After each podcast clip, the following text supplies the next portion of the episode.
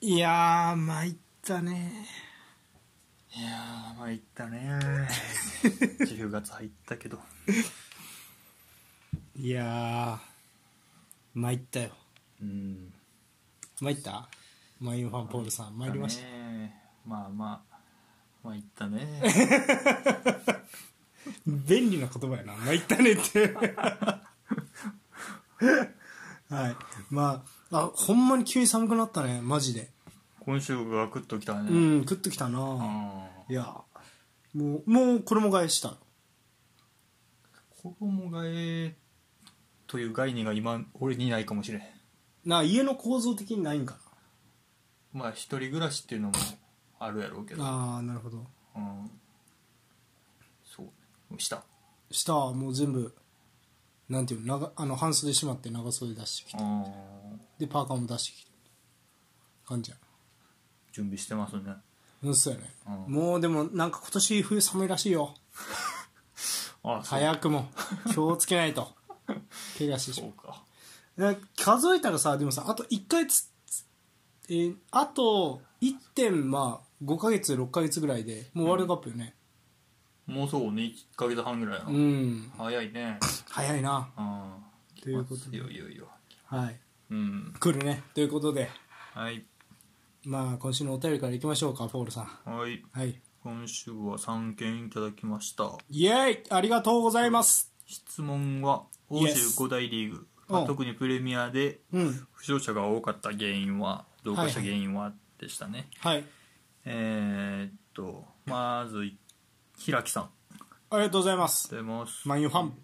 そうね、えーとっさんもおっしゃってましたが、うんユーロオリンピックコパアメリカアフリカネーションズカップなどの代表戦が重なった世代だと思いますはい特にプレミアは中位チームも代表選手を抱えるようになったため顕著だったんだと推測しますああなるほどうん今年は抜走が入りそうなのでもっと増加しそうかっこ大喜利枠確かになでも万有のあの復活劇を見るとねどこも抜走するべきやなって思うよね どこまで効果があったのかおいやめろまあ 後半で喋りますが息が切れてもうたな抜走だけ にはいまあ確かに中位もプレミアはも多ういっねていうのは確かにそうやなと思うう、俺んはうん金がある分代表選手取ってきてっうんていうのはありそうやなと思ったねこれは確かにうんまああと日程かやっぱりううんんそうねはいはあいりがとうございますじゃあもう次ポテコさんはいえープレイ強度や運動量の増加はもちろんですが、うん2122シーズンは開幕前にユーロとコパアメリカ、うん中盤にアフリカネーションズカップ、うんシーズンを通してカンファレンスリーグが開催されましたし、うん単純に試合数が多すぎたことが原因としか思い浮かばなかった思い浮かばなかったですはい余談ですが UEFA の故障研究グループの発表ではうん故障の原因の4大要素は、うんえーと1つ目練習量かっこオーバーワーク、うん2つ目監督のリーダーシップかっこ不適切な指導、うんえ3つ目がチーム内のコミュニケーションかっこテクニカルスタッフとメディカルスタッフ間の連絡不足4つ目が選手の健康かっこ肉体面だけでなく精神面やチーム内の人的関係面をも含むコンディションと少し古い記事になりますがそう記してありましたようん確かにカンファレンスリーグが増えてるってカンファレンススリーグなそれを俺も見落としてうんたね、確かに確かにおっしゃる通り増えとるわでの残っていくのはまあ結局強いリーグやからね5大リーグもうんそうやな確かこれで試合するまたこれも中堅やもんなカンファカンファレンスリーグ出ていくのにまあそうやねうんなるほどこれもあるね確かにうんアフリカネーションズカップもあったよねそうやね確かに世界中が動いたってね同じタイミングでそうねまあ、うんコロナってコロナで日揃っ程日程がずれてねそうやね揃っちゃったって感じよねどっちかっていうとねコロナの影響もあってでウェファーがこんなん出してんやな研究の原因要素4大要素うんまあそうかまあコミュニケーションまあそうやねスタッフ間のコミュニケーションもあるやろうしねうんうん、はい、ありがとうございますありがとうございますで3件目がはいあでこれ先週言ってなかったんですけどその回答質問回答してもらうのにフォームを用意しましてああそうやなはいはいで、まあ、ポッドキャストの概要欄とかうんあとツイッターとかにうん URL 貼ってるんで、そこから回答してもらえたらと思いますがそこで一件いただきました、ありがとうございますえークレメンティアさんはい前も多分 DM で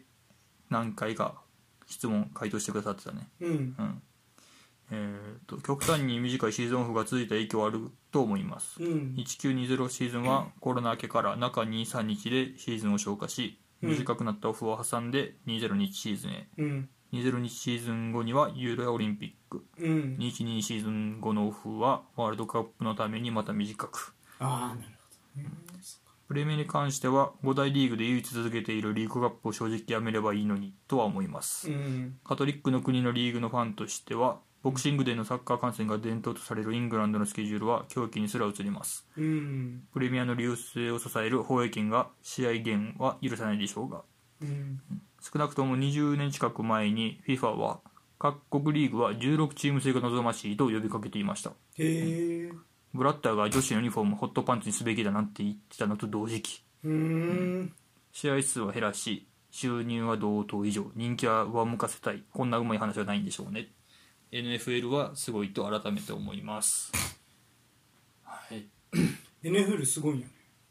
みたいね、うんまあ、アメフトって短いよな多分アメリカンスポーツ、ツ全部ちゃんとシーズンオフ取るもんねうん、でその代わりどの季節でも楽しめるみたいなこうそうねアメフト今からやる なそうそうそうそう今からかでバスケももうちょいかそうやなうんそうアメフトそう2月多分スーパーボールとかやって気するからだいぶ短いよあでもそうなあ2月3月だとかうぐらんいから、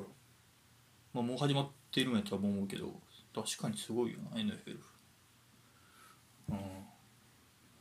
まあこれは結構俺の意見に近い感じだねちょっとプレミアリーグはちょっと放映権のこと考えるとうん試合数減らせないよねっていうのとあであの、ね俺も思ってんそうオフがやっぱりさ不安定やったコロナの影響でっていうのはそうねだから今考えたらさその1920シーズンの、うん、あのオフなんかもう狂気やなと思ってそう今思えばそうやね中断させてでうんシール強引にやってポルトガルで6月後半まで行っちゃうもんだだかうんらあれうん確かにそのしわ寄せが来たっていうのもあるんかもしれないねそのああそうや詰めてね詰めてなのが確かにうんいやプレミアのボクシングデーはなくならんやろな多分これはほんま伝統まあ確かにカトリックの国からしたらっていうのはそうやな多分イタリアとかえスペインもそうなのかなカトリまッあマドリクディスだよねこれ見てたのうんそうやねだからあの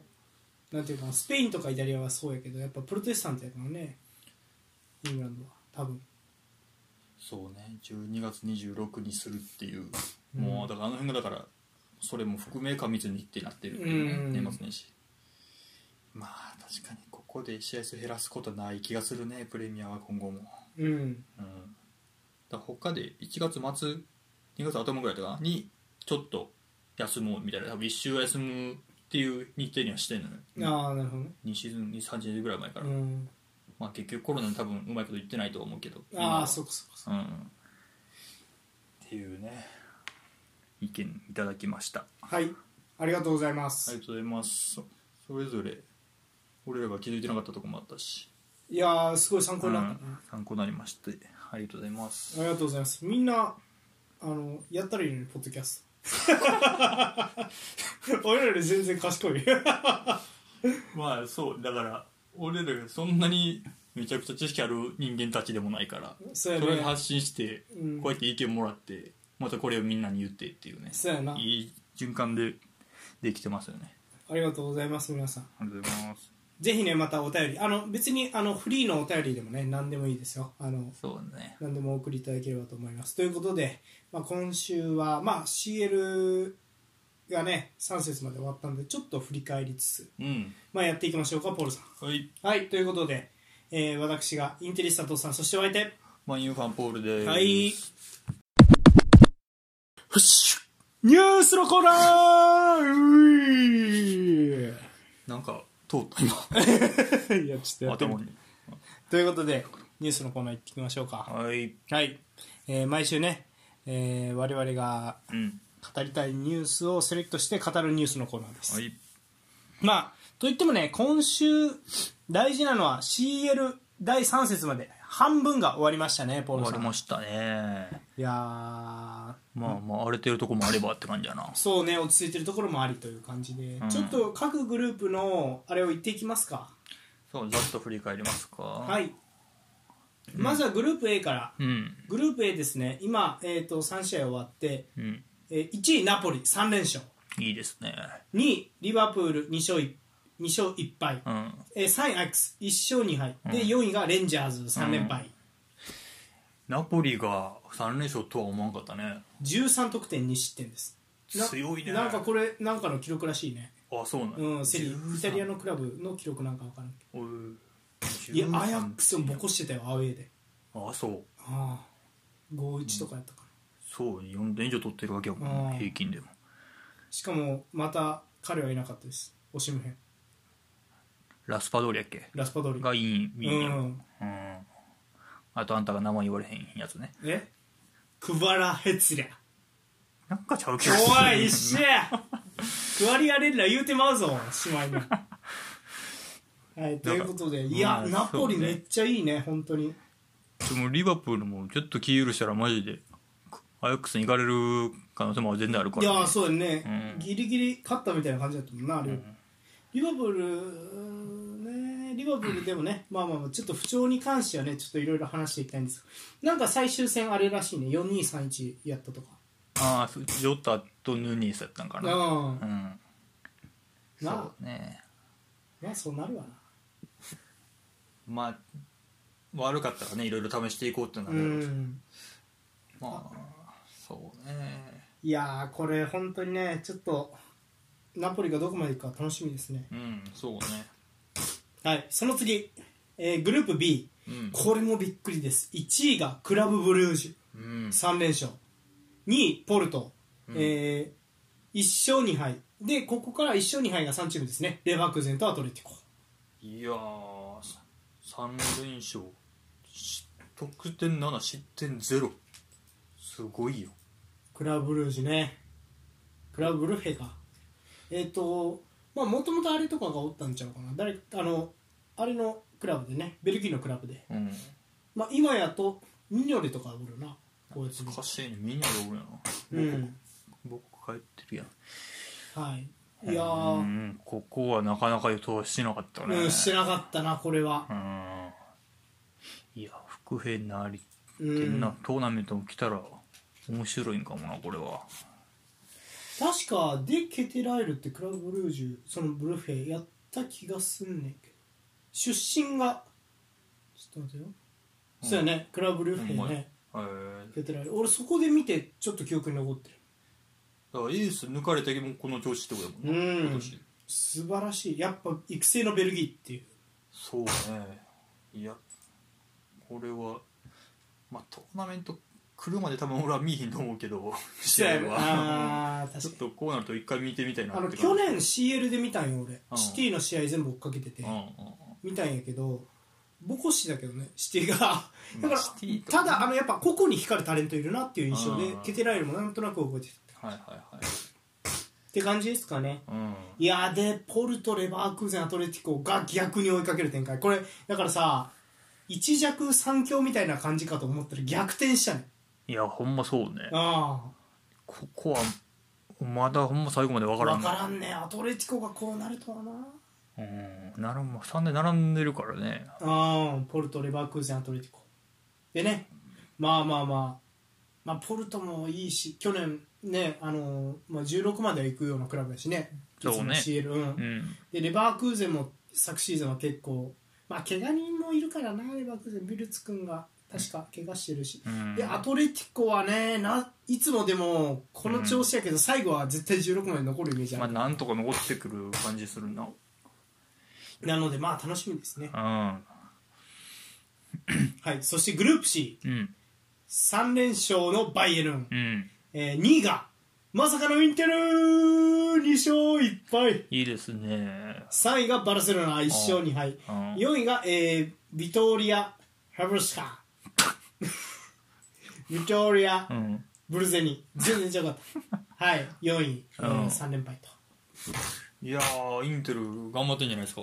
いやバイエルンに勝ちましたよババイルサエルンじゃないバルサねうんバルサに勝ちました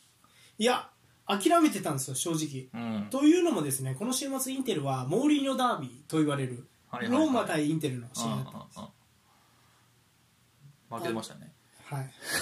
2 1で 普通にでで失点の仕方も普通にセットプレーであのねディバラのゴラッソ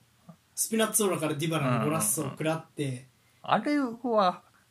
ちょっとハンダのさんとは思わんかったなあれはいやであまあ触ってるからな、うん触ってるけどでもあれボレーで合わせられたらつらいああそうまあしゃあないかって感じかボレーで打とうと思わんよ普通うんうんそうねいやあれはディバラよかったねあーあの辺りのこのキック精度うんちょっと戻ってきたのディバラって感じがするシュートはいはのいはいキレとかが、うでまあちょっと諦めてたんですよその後も結局ねセットプレーでやられてん追いついたんやけどうんうんであこれでやられんのみたいなやり方やったからもうあーダメだなみたいな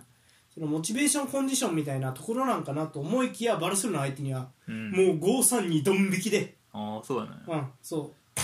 あのあれみたいやった2シーズン前の CL 決勝シティ対チェルシーみたいな試合でしたうんまあ、チェルシーほどうまくいってなかったけど、インテルうんうんでももう本当に逆に言うとバルセロナが心配やったあもうデンベレ頼みすぎるなってああそううんなるほどねそうかまあまあでもインテルやからな言うてもあんだけ引いたらそんだけ引いたら硬い子なるんやろなあーそうねあと両サイドねディマルコとダルミアンっていう割と計算できる選手を置いてるっていうのが大きかったかもしれないなるほどねそこでおちゃらけてダンフリース使わんかったしてダンフリースあの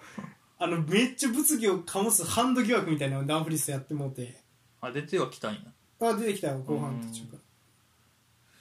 ハンド疑惑らハンド疑惑あったあであとはまあバルセロナのねなんかゴールがまあ直前のハンドで取り消されたりとかいろいろちょっときな臭い試合ではあったんやけどなるほどねまあホームで勝ってはいはいはい次アウェイですかまあまだまだ望みあるねうーんいやアウェーバイエルン戦で勝ち点取れるかどうかやなうんそこはバルセロナでバルセロナのカンプノーで勝ち点は計算できへんと思うねうんまあまあそうあねなかなかそうだからまうんあバイエルン相手に勝ち点1でもいいから持ち帰れるかう、んまあバルセロナ相手でもいいけど、うんこの2つ相手にアウェーで勝ち点1で持ち帰れば面白いかも両方は上かルファウェあーそうだからその巡りも悪いよねなるほどなるほどうんいやーちょっと耐えれるかなインテルまあルカク出てきてフィットさせれるかっていうところ大事だと思う、まあはいはいホアキン・コリはまた怪我したしああそそああとね大きかったブロゾビッチなかったんですうよ、はいはい言ってたねだから、先週ま、守らざるを得なかったっていうのがあっうてんチャノハノールでうんであのローマ戦はねアスラニっていう若手の選手使ったんですねおうそれなりにやってはくれたんやけどブロゾビッチほどではないみたいな、まあまあまあまあまあまあ誰がやってもそんなんあれやんうんである程度ローマ相手やと主導権握らなあかん戦いやったから厳しかったけうど、んまあ、主導権握らないってなったら結構チャンハノールも守備してくれるしムヒタリアも守備ちゃんとしてくれるから、うんうんサボるタイプではないからそうねそれが良かったかなって攻撃はちょっとまあ微妙やったけどねっていう感じですかねはいまあまあ全然まだまだ今からねうん楽しみ、うんそしてグループ D、えースポルティング・リスボンが1位うんそして、え2勝1敗一敗でね、うんで2位がトッテナム1勝1分け1敗、うん3位フランクフルト1勝1分け1敗並んでますな、うんで4位マルセイユ1勝2敗うん混戦ですねここが一番面白いんちゃうまあこう言うてたよなちょっとわからんなってうんここはいやその通りなってるねいろいろ言ったやろ俺は昨シーズンうんコンテはうん CL がある と崩れんぞってうんまあまあもうこれも後半で喋るけどまあ言うてんばだ初負けやからなリーグ戦はああまあそうねリーグ戦は、ただやから意外なのはやっぱ結構ねスポルティングにコロッと負けるとかフランクフルトにこうでここねスポルティングにも森田川はい崎はいかはいらはでフランクフルトにも鎌田がいるからねいなるほどあと長谷部さん 衛生名誉長谷部さんもいるからスなポーツ戦出てたんやんな多分出た出た、うあれでねあのスイーパーでねんいやここはまだこまこだはめんどくさいよでマルセイユがちょっと苦しんでようん、苦しんででるけどでも勝ったからねスポルティングねだからあこのおかげでそう最後か2連敗からの最後の1勝でぐちゃぐちゃになったそう勝ってたらもう9やもんなうんスそコアリングうそうそうそうだからまあ楽しみですねそうやねここはあースパーズ頑張ってくれまあまあまああまあフランクフルトのクセモンぶりがやばいよなうんだから去年普通にバルサに勝ってるからねヨーロッパリーグあかあああーそうねそこ考えるとねうん分からんね分からんうんそしてグループ E これも予想外ですね1位ザルツブルグ、うん1勝2分けおう2位がチェルシー1勝1分け1敗うん3位ミラン1勝1分け1敗おう4位えーディラモ・ザグレブ1勝2敗こっちも混混戦ですね戦ですねザルツブルクやっぱりやりよるなザルツブルグの監督ねあの30何歳とかの監督ね、うんいやー負けてないんかな、でチェルシーとミランのね大一番はチェルシーが勝ちましたねうん、3-0でスタンフォードブリッジねいや3-0あそうかまあホームやったんもあるけど結構意外やなあのーメニャンがいないあー結構大きいあとねテオ・エルナンデスもいない あーそれ大きいな攻撃力がこうグンってこあーレオンは戻ってきてんかレオンは別にう怪我レしオてないンはあの怪我じゃなくてあ塩ね手しかそうそうあそうーそうかまあちょっとチェルシーを俺まだ見てないかな監督はってああ俺も見てないわからうんあ、んま分からんけどいやでもなんか良さげかトゥフェルと同じフォーメーションだったよ523やっあたー戻したって感じだったなるほどねうん、そうかまあホッターやっぱりやりよるかもしらうんな、ん、そうなんでねまあここはねあとは、まあ、ミランとしてはどうなんやろうなやっぱ若さ出てる感じがするね結構トモリがミスってんなって感イメージやったからああそううんまあまあまあただねチェルシー相手にね、まあ、3点取られるっていうのはね、うん3点取られても別に CL で優勝してるチームとかあるんでねまあそうねうん、レアル・マドリードさんですけどなんでやっぱチェルシーのあのハマった時の破壊力やと全然ありえるやろうなっていうああとはミランはやっぱ失点多いよね今シーズンちょっと多いかううんん多いあと去年は最初失点での優勝やったんやけど、うんセリアで別に記録とかじゃないけうど、んうんあの今シーズンちょっと怪我人多いから怪我人も多いし、まあ、失点も多いからんちょっとそこは心配です、なるほどということでうんはいまあメニャンいないのはきついな攻撃面も大きいかあーあなんていうかなメニャンのスーパーセーブって試合の流れもこうさうん相手もうわ決めきれんかったみたいなとこあるやんうんそれのあるなしって結構でかいと思うよねなるほどなるほどタタルシャのやからね伝統の昔からセリあのみいる選手やね、ゴールキーパーで控えゴールキーパーでずっといるみたいな、そう選手な彼んでのね名前かそうそうそう選手の名前かうーんタタルシャのやったかな、なるほどねはい、そしてグループ F うんもうこれはねもう3連勝1位が3連勝のレアル・マドリード盤石ですな2位シャフタール・ドネツク1勝1分けそして3位が意外ですねライプツィヒうん1勝2敗、えー4位セルティック、えーとうん0勝1分け2敗うんまあまあレアルはこのいきそうやうんねシャフタール対ライプツィヒですがシャフタールが意外とリードしてるというね戦争をやってるのにね、ほんまやなうん、ライプツィヒうんライプツィヒね監督も変わったからなここからどうなるかやろうねそう確かにうん、変変わったのかわった変わったマルコ・ローゼプレッシングマスターがね、まあこれも分からんねわからんレでセルティックはね、あの日本サッカー的にはねポステコグルーというね元 J リーグのアル監督うんそもうかやった経歴がある人が、まあ、古橋とかいろんな人連れていっぱいおっるもんてなそうそうそ日う本にもでもさこうやって見るとうん一昔前に比べて、うん CL に出てる日本人の選手はめっちゃ増えてる確かにいろんなチームから出てきてるかうんそうやなあの本田圭佑なり長友佑都なりって CL は出てなかったやんそうか正直ヒール出てないんうんそうなんだかんなだるほどあの時ってすごういんクラブの格だけは上みたいなは感いはじいやっはたいけどはいああほんまやな数は増えてるそうなだからチェスカとかの方が出たんじゃうあの圭佑本本田的にはああああそう確かにまあだからいろんな国行ってるってことだよねそうそうそうそうそスコットランドなんか中村俊輔以外あんま思いつかんかったもんな、その時期ちょっと一昔前はうだからあのあれとかも出たしね中島あちゃうわでもほらあの森田とかもね、うんスポルだからやっぱりそういう意味でちょっとまあちょっとずつこう前進を感じられるというかさそこは上げはされてるからって感うじだったのんあとまあフランクフルトなんかねもう2人もいるしね、そうねまあ一人はもうちょっと代表でした けああそうやなど、うん、なんでそこはちょっと楽しみですね、うんはいえグループ G うんえー、1位、盤石のマンチェスターシティ、うん3連勝、うん2位、ドルトムント、うんえー、2勝1敗、うんでえー3位、セビージャー、えー、と1分け2敗、うん4位、コペンハーゲン、1分け2敗と。ちょっとここ差できたうね、ーウんェフと勝ち点差でいうとセビージャドルトムント2位3位の勝ち点差は5です、うんいや厳しいねセビージャねそうやっぱセンターバック2枚抜かれなきつい2枚やったっけ抜かれな横き行かゃれだねイジェブアきルついな組んでとうんそうジェフカルえーでもあれやろジェフカルロス今シーズン絶望やろ確かもう怪我あまあ、シティはまあまあもうこのまま行くでしょうあうんハーランドまた2点取ってたしはいあの人は何もほなんとも思わへん、 ねはいということでねまあドルトムントはあれ強いですよああいいですかこれいいドルトムントいいでセビージャも内容はいいよ別に負けてるけどって感じかななるほどね、うんまあそうかセビージャもまだに今からやるけど監督がねああそうね変わってどうなるかねどうなるかっていううん楽しみですね、そして、えーグループう11ん位パリ・サンジェルマうン2ん勝1分けうん2位ベンフィカ、えー、2勝1分け同じくうん3位、えーユベントス1勝2敗うん4位マッカビ・ファイファー3連敗ちょっとベンフィカ来てますねベンフィカね監督はねうんあれですからねあの何やったっけ名前忘れたロジャー・シュミットですからねうんソン・フンミン育てたまん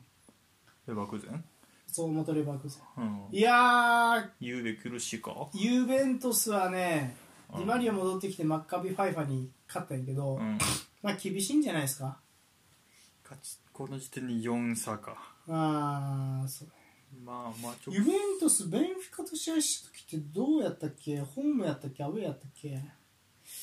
うーん直接で下しはまあすぐ1ポイント差って感じやけどああそうねイベントスベンフィカとのアウェーあとパリ・サンジェルマンはホームで迎えてマッカビ・ファイファはアウェーかなうん、そうねパリ戦で勝てばちょっと大きいねうんまあ、ポグバも戻ってこんやろうし簡単にはキエザ戻ってきたらしいんよおお出たねニュースう、うんだからまあでディマリア・キエザでなんとかなればって感じやけどまあどうにもならんやろうな と思ういやでもまあね、そうだなこういうとこから逆転するのが結構意外とアレグリさんやったりするからなそうやねでももうかつてのアレグリではない気がするからねちょっとああうそうかんだベンフィカ直接勝ってそうパリベンフィカ直接どっちか叩ければ面白いかもしれんけど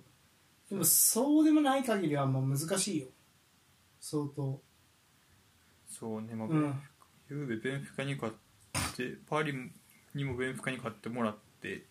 みたいなねそういううね、ん、まあまだ可能性はありそうって感じはするけどそうやなうんはいということでまあ以上ですかうん、いかがですかねあのうん、そうやね。まあ、だから今戦、プレミアで言うと、スパーズに俺が頑張ってほしいっああなるほどていうと、あとはまあリバプールもこけずにいってほしいなって感じだね、このまま。確かにリバプールねうん、アヤックス。インテルも頑張ってほしいけどね、こうなると。まあそうですねただ結構ちょっとホームゲーム多かったんだうね、ん、あとバイエルンバルセロナアウェーが残ってるっていうのはすごい不利辛いね不利うん、スケジュール的にはねあまああとはもう本当にあれですかねもう怪我人のルカクさんとか、うんブルゾビッチが戻ってくるかどうかみたいなところだと思ーうん、ううんっていう感じですかね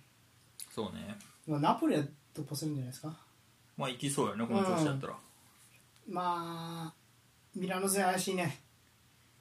まあミランそうね、うんでもミランここも、まあ、大混戦ではあるそかうらよねまあはこいこに来てメニャンが怪我するうんみたいな怪我なんかな出てなかったのでも怪我よな怪我じゃない限りなんで出さへんのってなるもんなまあチェルシーやしな相手もああー怪我やねタタルシャあーまあまあまあでもまあこのチームは若いチームなんでねまあいいんじゃないですかうんはいって感じですかね、はいはい。ということで、まあ、それを踏まえたニュースお届けしましょう、ポールさん。はいということで、まず最初ね、あの過去に我々も触れたことがあるニュースなんですがちょっと監督人事うんいきましょうまずは、えーレバークーゼン、うんえー監督交代を発表後任がシャビアロンソ、うんはい、ということで、レバークーゼン5日、えー、とセアオネ監督を、えー、と解任し後任にシャビアロンソが、えー就任すると発表しましたうんまあ、シャビアロンソね、言わずと知れた。あ、ただ、えっ、と、ごめん、レバークーゼンは、えっ、と、開、えーリーグ開幕から8試合で、えっ、と、17位に低迷していて、うんはい。で、えっ、と、ポルト戦も負けていたと、4日の。シールねうん。で、その結果、えーシャビアロンソが、24年6月までの契約を締結となりました。 22年かうんそうね、24年やね、24年まで。いや、うんシャビアロンソ、確かね、あのーユースチーム、そうねやつだねうん、リアル・ソシエダのユースチーム率いて、うんまあ、ペップよりもいい成績を残してうんたってことで、監督になると怖いなっていう話をしてたんですが、来ましたね。ドイツ行きましたねまあ、ドイツ経験ありますからね、バイエまルあンそこバイロンかそうそういやーこれはちょっと楽しみですねこの人、すごいのが、うん時代を作った監督全員に仕えてる印象があるんですよ、僕の中で。はあ、はあはあはあ、まあ、アンジェロッティにも仕えてるし、最初はどっから出てきあたの森この人レアルの前はリバプールやね、ベニテスあそうかそうかリバプールかその前は、うんえっ、と、ソシエダなんかな、わからんけどう。んで、えっ、と、その次が、でうんえー、とあれですねレアル・マドリードモーリーニョでアンチェロッティ、ああでその後にえっ、とバイエルンバイエルンでペップはいそうやね確かにすごいいやいろいろ経験してる、ね、なんか、うん、ビッグスリーって言っていうよねうんモーリーニョペップアンチェロッティそうやねその時ぐらいはそうやねああ2010年前後いやーすごい監督のもとでやってきた選手いうんやすごそうやなプレースタイル的にもあのなんか賢そうやし賢そうやね、うんいやこれそうやねまた CL 圏ぐらいまで持っていったらこの人も取ってないタイトルないっすからね多分チームとしてワールドカップユーロうん CL CL 取ってる、うん、シール取ってるよ、シー取ル取ってる。そうやなもう取れるもん取ってるあ、いや、シール取ってるか。 シールだけ取ってないかも。レアル・マドリードあ、取ってないかも。ちょうど。あれあの時いなモーリーかニョっ。は取ってないったけモーリーノ取ってない。 CL あで、アンチェロッティが取った時に下手したらいなかったかも。その時にはもバう。イエルンで取ってないもんな、バイエルン取ってない。あ、シール取ってないかな、シャビアロンソって。まあ、可能性ありそうやな可能性ありそうやなんね。か今喋ってるとうん。まあ、ただまあ、それ以外のタイトルはね、ことごとく取ってるんで、まあまあまあね。うんっていう感じですかね。そうやねうん。いやまあドイツで経験してうん。まあでもそのままうまいこといけばバイエルンとかもありそうな感じはしてくんなそうなるとえー、バイエルンね。あ、チャンピオンズリーグやっぱ取ってるわ。あ、取ってんかじゃあわ。あの時リバプールリバプール。そうかそうか。ベニテス取ってんかすげえな、この人。 あ、なるほどね。そういう伝説のチームにいたわけですね。うんうん取ってないタイトルないです。 いやー、楽しみ。うんこれは久々に楽しみやし、やっぱり、うーん、そうね。そうやなこういう監督はゆくゆくだからレアルとかやったらどうなるんかも楽しみやしうな、ん。あの、シャビアロンソはリアル、ね、やりそうやね、いずれね。うんありそう OB やし。あう。りそうんまあ、アンチェロッティの後釜で一番なんかふさわしい人物なんじゃないですか。まあね選手としても超一流やし、うん。まあ、時短的な要素もありそうやしなそうなるとでも先日もそれなりにありそうやし、うん。こういう人がレアルやったらどうなるんかは楽しみですねってことで見守りましょう、まあ一旦レバークーゼンねうんああレバンクーゼンね楽しみですその次あちょっと残念なニュースです僕は好きだったんでね、うんえー、とセビージャが、えーロペテギ監督解任を決定うんはいドルトムント戦に負けてから、えー、とうん解任が発表されました、うんはいいロペテギ監督ねドルシアメ、えーごめんボルシア・ドルトムントに1-4で敗戦したね、チャンピオンズリーグの試合の後に、うんえー、と解任と声明が発表されました、うんはい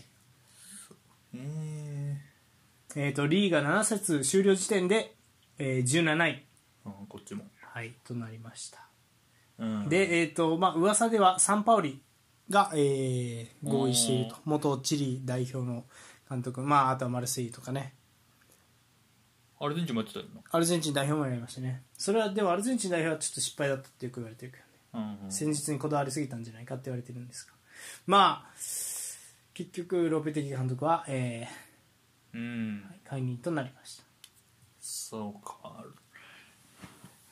まあサッカーは悪くなかったですか見ててうん悪くなかったと思うね、うん悪くなかったと思うけどやっぱり選手がね後ろの選手変わると厳しいよねまあそうねレギュラー2枚抜かれたらねうん、うん、センターバックはまあロペティがだからプレミアの噂が出てるね次すぐああ俺もともとシティとかいいんじゃないかって思ってたねまあシティねうんペップの後とかやったらあるんかもしれんけど今だからどこやったっけなもうレスターとかやったかなああいいんじゃないレスターどこやったっけなあレスじゃあウルブスかへえ強くなりそああウルブスとかはうでもウルブス今も悪くないんじゃないウルブス悪いんですよあ悪い、はいへえそうなんやうんそうなんですねうんウルブスとか合いそうやななんか合いそうやねポルトガル人多いうんのじラテン系ってことでねうん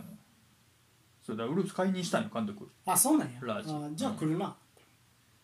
まあ、何人かで候補出てたけど、うん、まあ、一人その中一人って感じだねおおなるほロペティどいやーまあでも監督としてはね優秀ですよねスペイン代表とかめっちゃ強かったからねロペティやってた頃はが そうかそううん強かったうんうんアンダー21のもともと監督でねスペイン代表のうでんその後フル代表の監督になったんですけど、えー、とレアル・マドリードの乱でそうねレアルマドリープワールドカップ直前にレアル・マドリードの監督に就任を発表したら、まあ、切られてうんでレアル・マドリードでもうまくいかずっていうねなかなかのキャリアをそうね歩んだんですが、まあ、セビージャの監督でねもう試合見るたびいいチームやないいチームやなって話してて、ん俺らちょっとやっぱりこの力が うんもう選手層がもうちょっと厚かったらドンといくなこれみたいなうんうん話はしたよねそうね いやいいかもしれんあ,、うんまあ、あとまあ4年もやればやっぱり1個のサイクルが終わっちゃうからいろんな意味で、まあそうねうん、だからまあまあいいんじゃないですかねうんこれはいいというかでサンパウリ楽しみですねまあそうね決まればうんうんそうビエルサ直系のそうかああそういうタイプがスペインってどうなるかいやまあまあまあでもスペイン行ってというか、まあ、ビエルサ本人もねスペインで成功しますからねサンパウリもスペインの経験あるんでなああそうなんですセビージャの経験あるんじゃないかなサンパウリ確か、うーんそうそうそうアルゼンチンの監督はやっぱスペイン合うよスペインああそうかうん、サンパウリとか俺イタリアで見てみたいなって思ったりするもんうんダメかなでもいやまあ今のイタリアの感じはあるんじゃんそのやり方的にああまあそうね確かうんにはいっていう感じですかね、うんいやーまあなんでねちょっとロペティ監督にはね注目ですよねそうねどまあ、うん、なんかすぐ決まりそうな感じもあるねうんあるあるあるそれが決まらんくあてもなんかさラキティッチが大半は選手の責任だみたいなことを言ってるニュース見かけて、あーまそういいやつやなと思ってさラキティッチへえまあ先週からそういう声が出てくるのああはやっよぱかったよな慕われてるんやろうね、うんはい、ということでね、また頑張ってほしいですね。うんパップゴメスとかもいるんで、結構セビージャ注目ですよ。うんはい、えー、っと、その次に行きましょうか。うん監督ねで、監督人事が終わった後なんですが、うん次が、えー選手系のニュース、ちょっと不調のリバプール関係のニュース、うん行ってみましょうか。えーまずは、リバプールフォワード、ヌニエス。うんもうね、あの、ハーランドと同じ時期に、あの、似たような、そうね背格好の男が入ってきたことで、しかも二強両方ねだからシティにハランドはリいバ。プールにですの、ヌーニエス関係のニュースです。ヌーニエス、実は、クロップの言葉が何一つ理解できないと、言っています。うんはい。ということで、えっ、と、ヌーニエスがね、今のところ、プレミアリーグで大苦戦中。まあえーそうねクリスタルパレス戦では3試合の出場停止を言い渡されたレッドカードをもらったりとかして。うんでその中インタビューに対してヌーニェスは正直言ってクロップ監督が話していることは何一つ理解できないんだもちろんチームメイトにはクロップ監督の、えー発言を確認してもらうようにしているようん彼は僕のプレースタイルに対して非常に明確であると思う我々に求められていることはシンプルだ試合することを恐れずに自信を持つことボールを失った時のプレッシャーをかけることうんで、えー、と3試合の出場停止を受けたことについて言えば僕は大きなミスを犯したことを自覚している、二度と起きないようにしなければならないと気づいている、落ち着かなければいけない試合の中でねと、うんで、えっと、みんなミスを犯すものでそれから学ばないといけないとで正直言って適応するのは難しい、しかし練習の中で試合の中で徐々に適応できると信じているよ、仲間からもサポートを受けているしねとうんちょっと苦しんでいることをね、そうねはい、言ってましたうん理解できねえわだから英語が理解できてないってことだろうなまだクロップ英語で喋ってるやろうからそうね確かにまあありがちですよねやっぱスペイン語圏の人らからしたらねうんまあそうなっちゃうか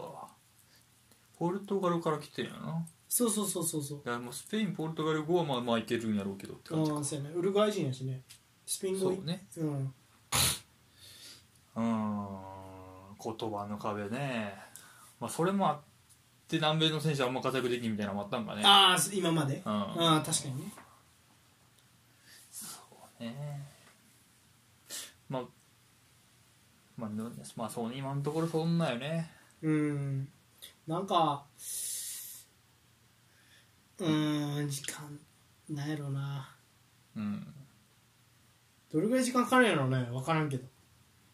まあ時間かかるなんて嘘ってハーランドも言ったら思っちゃうよなじゃあまああれを特殊とせなあかんよなだからそうでこもっちの方が普通と思わらちょっとしんどいよな、うーんそうねまああれ、まあみんなそうじゃそうよねクロップのリバプールってな最近だとチアゴもやっと去年ハマってきたなっていうとこもあったし、フうんァビーニもそんな出てなかったし来た当初は、ああそううんうん、変なことの方が全然多かったしうんあうんだからまあ2人ともブラジル人か南米系ではあるうんって見たらまあそれもそう、まあ、換気してるか分からんけど、うんうんうん、まあそんなすぐすぐハマる方が難しいといえばそうかなとも思うからなでブライト戦先週末かなの見た3-3やったけど試合的あに、おううん、さっき2点取られて、うんまあ確かにブライトン良かったんやけど、うんだからデゼルビーもどんなもんかなと思って見たんやけどああうん良かったイタリアのペップうん、まあ言わんとしたことは分かる気がする。あうん、ああれいいと思うやん、うん相手ドン引きするチームだとめっちゃ苦労すんねんあれ、うん確か に。思想感。いやあのねリバプールと相性いいようん。マジであれにプレッシャーかけに行ったらほんま死ぬ うん。あのねだから多分ポッターの時よりうんボールの質から違うくない、あこんな綺麗にボール足元にピタピタ回してたっけってまそう、俺、ポッた時あんま分からんからあれやねんけあど、うん確かによう回ってる。やろううん。で、選手個人もうまいんよね、ブだからライまトあンのもとも選手。といい、てか、まあ、ポッターデゼルビーと同じ系統の監督でつないでうるん、わ、うん。ちゃんとそうそう。ブライトンがうまいことを言ってるなっていうのは、ブライトン見て思ったけど。うんででもまあ、うん引き分けやろ結そ局うトロサール8分そうそうだけどさっき2点取られるまでは、ちょっと不調感出てるなって感じだったけど、まあちょっとまあ気合いクロップが入れ直したのか、そっからは、まあ、いい時のうんあの前からガツガツ行くうんのに見られたから、うんまあ、ヌネス結局出えへんかったけどうんちょっと復調したかなっていうところはで CL も買っているし、うんまあまあ上向きつつあるんかなっていう気はしてるうんなるほどねまだ、うん、2試合やけどうんでもそのこでヌネスがどう絡んでいけるからねああそうやねうんいやフルミーノ良かったからなやっぱりあそうブライトン戦ははい俺が見る中では俺の中でヌネスがハマれば、もっとアーノルドも生きるし、うん、うっん、そうねていうことなんやと思うよそう確かに武器がもっと強くなるというか、うんぴったりやなとは思ったんやけどねまああののもフリーキック決めてたしね直接ああはいはいはい家の決めてたし CL でねうんまあそうちょっと、うん、徐々に徐々に上向いてはきてると思うからうんそこにネスもいい感じで乗っていけたらいいと思いますけどねそんなリバプールさらにね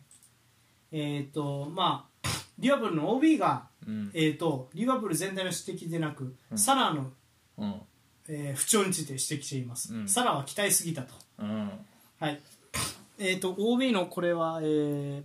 ホセエンリケスペイン人ディフェンダーリバプールでプレーしたね、サイドバックはい、サイドバックはねサラの不調の要因を、えー、と分析しています、うん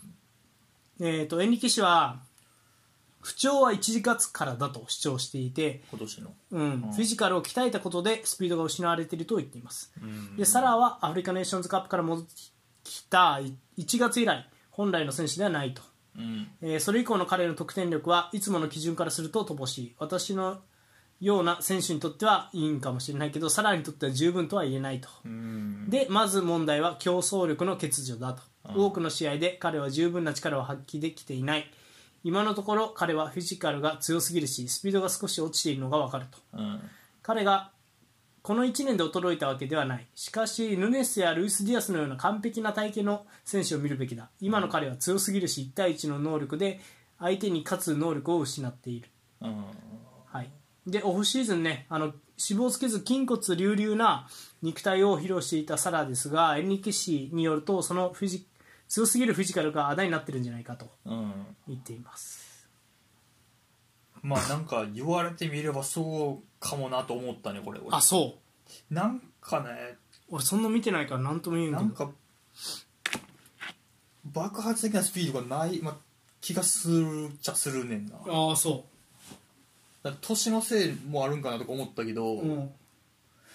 まあ、肉体もあるんかなっていう感じは、あそううへーんまあ、気のせいかもしれんけどへーするねちょっとへーうんなんやろなまあそっちの方がいいと判断してつけたんかもしれんけどサラがもちろんね、そううんその可能性はあるねそうもうスピードつけたところで相手どうせ引いてくるんやからああというスピードガンガンというより、まうあ、ん背負ってできるとか、うん当たって負けへん体の方がいいんちゃうかみたいなああ判断をしたんかもしれんけどそううんいや俺全然分からんからちょっと分からん、いやあのー爆発的なスピード感じないのは、うんまあリバプール相手にライン高く設定するチームが少ないからじゃない、うんって思ったりでするで別にそんなにもともとやっぱり引かれたらリバプールって結構苦労するよねうんうんっていうイメージやから、そうなった時って別にサラーが大活躍っていうよりは、うんアーノルドの出番が回ってくるって印象やから、うんだからなんやろそのサラーが引いた局面でどうのこうのしてうんチャンス作りまくってるってイメージじゃないよねどっちかっていうとうんそれやるのフィルミーノはいはいはいやってるっていうイメージやからあんまりそのなんやろな不調そんな不調ってまで言われるんやと思うまあでもはい去年すごかったもんな、まあ得点もやしねああそこね去年なんであんな良かったんでしょうねまあだまあハードルが高いっていうのはあるやろうねもちろんうね、んこれまで数シーズンサラーで勝ってきたっていうのもあるし、あとまあまあまあその典型的なセンターフォワード置いたのめっちゃ久々ですからねサラがいる時にセンターフォワードって置いてなかったもんな今までもうじゃあフィルミーナだったもんねサラのためにみたいなとこあったもんねフェルミーノとかジョタとかねそうだね器用なタイプというかまあ昨シーズン一番いい時ジョタとかやったよなそのそう前ね半、うん、めっちゃ点取ってる時あとマネとかかそそうでマーネの話忘れてないけど、うんやっぱり抜けた穴は大きいんやなって感じるねあ本当俺まだリオプールの試合見てないわそうなんやなうんうんなんかな、まあ、ブライト戦もまあ良かったんやけど、うんまあ、け裏狙うのが結局サラしかおらんのよね今ああなるほどね両走からバンバン狙ってたよなんか、うんマネおる時マネサラ、うんフェルミーノ引いてきてマネサラ突っ込むみたいなうんでブライト戦はファビオ・カルバーリオ左やったけどあはいはいうん、まあうんちょっと物足らんなで後半からルイス・ディアス出てきて、うんああさすが個人技あるねっていう感じだったからまあつってもサラとはちょっとタイプは違うようんだからちょっとうんでマネ決定力もあったしうんボックスなまあヘディングも合わせるのうまかったしそれジョタ左じゃあかんのうーんなんやろねいやファイブカルバル左で行くってことは結構だから持ってどうにかもしてほしいんかなっていう気もするんだよねあジョタ怪我明けかまだあまあそれもあったんかもしれないあーなるだからもううんだからそあとまあディフェンス面も思うかなだからそれはあーマネのそれはそうだ抜けたなっていううのはん、確かにうんあの3枚の中でっていうかまあまあ前線の選手の中で一番守備良かったからねマネが、うん攻守に守備からボールダッシュ一番うまかった気がするなうんどこで行くとかうんどっから行くとかあとなんか中途半端なボールも50-50にしてなんとかこうプレッシャーかけれ森木るくっていうねうん無茶き聞いてたよね、マネはねそういうところかもしれそないうやっなぱり総合的に見てマーネウスやっぱすごかったんやなっていうところはあるんやろなって感じだよねうんまあまあまあすごい結構もともとね絶やっぱ絶妙なバランスでできたチームやから、うんちょっと苦労してんのかねあるかもしれんはいうんということでまあリバプール不調関係というかねうん はい。という感じですね。うんということで、まあ、今週のニュース、まあこんなもんですかね。はいはい。うんまあじゃあ、あ、来週どうしようか。質問質問。うん。そうね鍛えすぎサラロペテイうん、まあ監督 CL やけど、CL 優勝もね、まだね、ちょっとあれやしな。うん。うんまあそうね体が鍛えすぎて赤になった人とか太りすぎて赤になった人とかまあまあちょっと、何その、体型改造にこう失敗したとか、あの、そうねなんか一気にちょっとこうなんやろ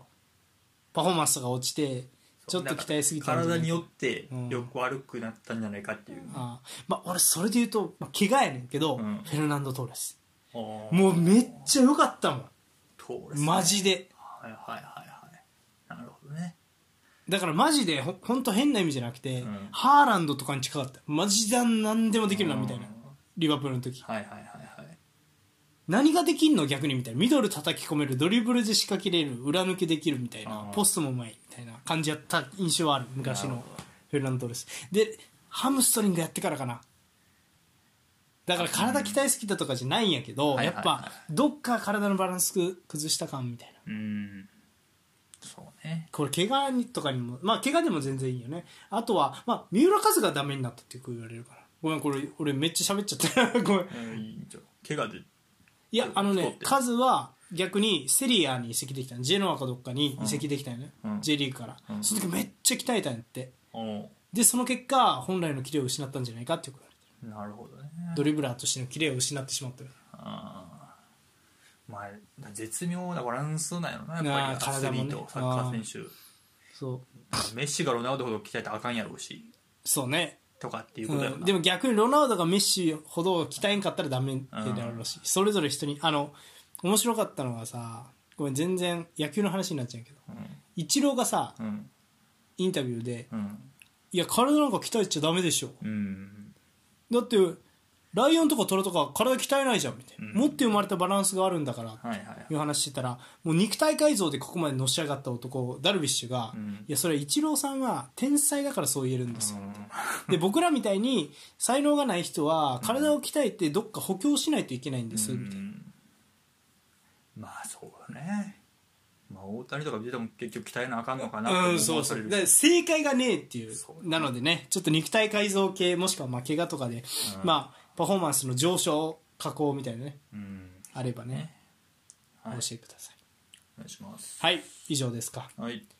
はい以上ニュースのコーナーでした前半戦終了